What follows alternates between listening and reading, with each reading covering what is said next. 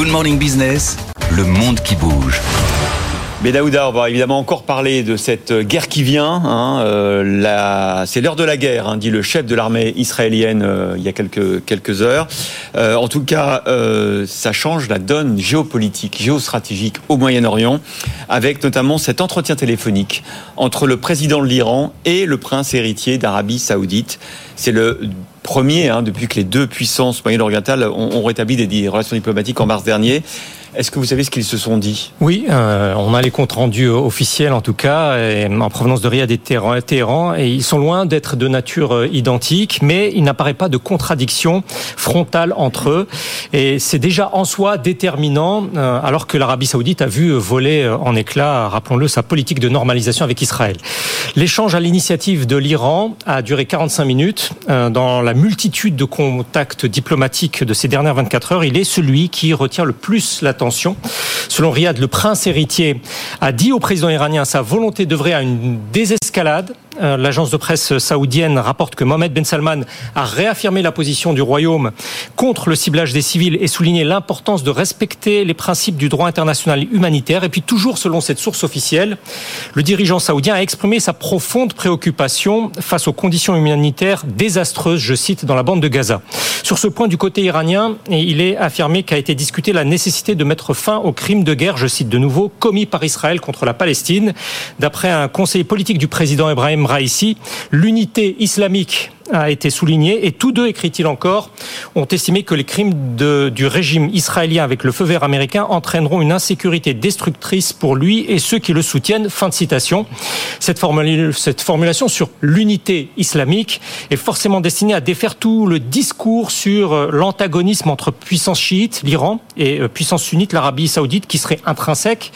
Téhéran se propose euh, alors d'accueillir une réunion extraordinaire de l'Organisation de la coopération islamique, le secrétaire général de cette institution intergouvernementale qui est basée à Jeddah en Arabie Saoudite, a condamné ce qu'il qualifie d'agression militaire israélienne contre le peuple palestinien.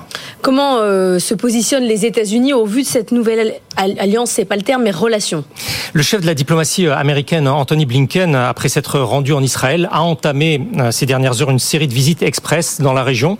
Mais ce n'est qu'hier après-midi qu'a été officialisé son déplacement à venir en Arabie Saoudite.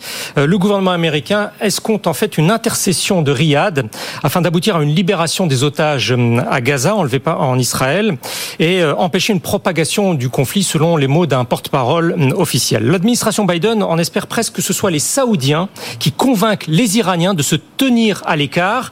Un haut responsable à Washington interrogé sur cet entretien entre Mohamed Ben Salman et Ibrahim Raisi répond que son pays demande à tous ses partenaires de travailler avec le Hamas, le Hezbollah libanais et l'Iran. Pourtant, les États-Unis décident de ne pas en attendre le résultat. Ils reviennent sur leur accord du mois dernier d'accepter le déblocage de 6 milliards de dollars de fonds iraniens sur des comptes bancaires au Qatar.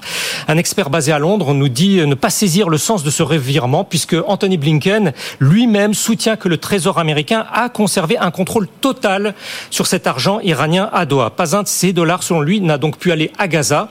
Le risque serait alors que Téhéran maintenant durcisse davantage encore sa posture. Or, il est relevé que l'ayatollah Ali Khamenei, euh, le détenteur de l'autorité suprême euh, iranienne, a amendé son propos initial tenu après l'attaque. Il déclare à présent que désigner l'Iran comme le pays derrière la décision du mouvement palestinien, c'est commettre une erreur. Un journal à Téhéran qui n'est pas du courant politique euh, du gouvernement met en garde aussi contre les commentaires provocateurs en faveur du Hamas qui pourraient porter atteinte à l'intérêt national, celui de l'Iran, car des États étrangers pourraient en tirer parti, je cite, pour asséner que l'Iran serait bel et bien à l'origine de l'opération. En début de semaine, le porte-parole de l'armée israélienne a déclaré ne pas pouvoir encore affirmer que l'Iran a été impliqué dans la planification ou l'entraînement. L'administration Biden dit toujours de même. Merci Belaouda. Évidemment, ça va changer euh, la donne euh, au Moyen-Orient, cette guerre entre Israël et Hamas, avec effectivement cette euh, demande d'évacuation hein, de, des civils du nord de la bande de Gaza vers le sud. L'ONU confirme hein, qu'Israël a informé l'ONU de cette demande d'évacuation, ce qui est sans doute, sans doute le prélude à une, une, une attaque, une opération terrestre en tout cas. Merci beaucoup Benaouda.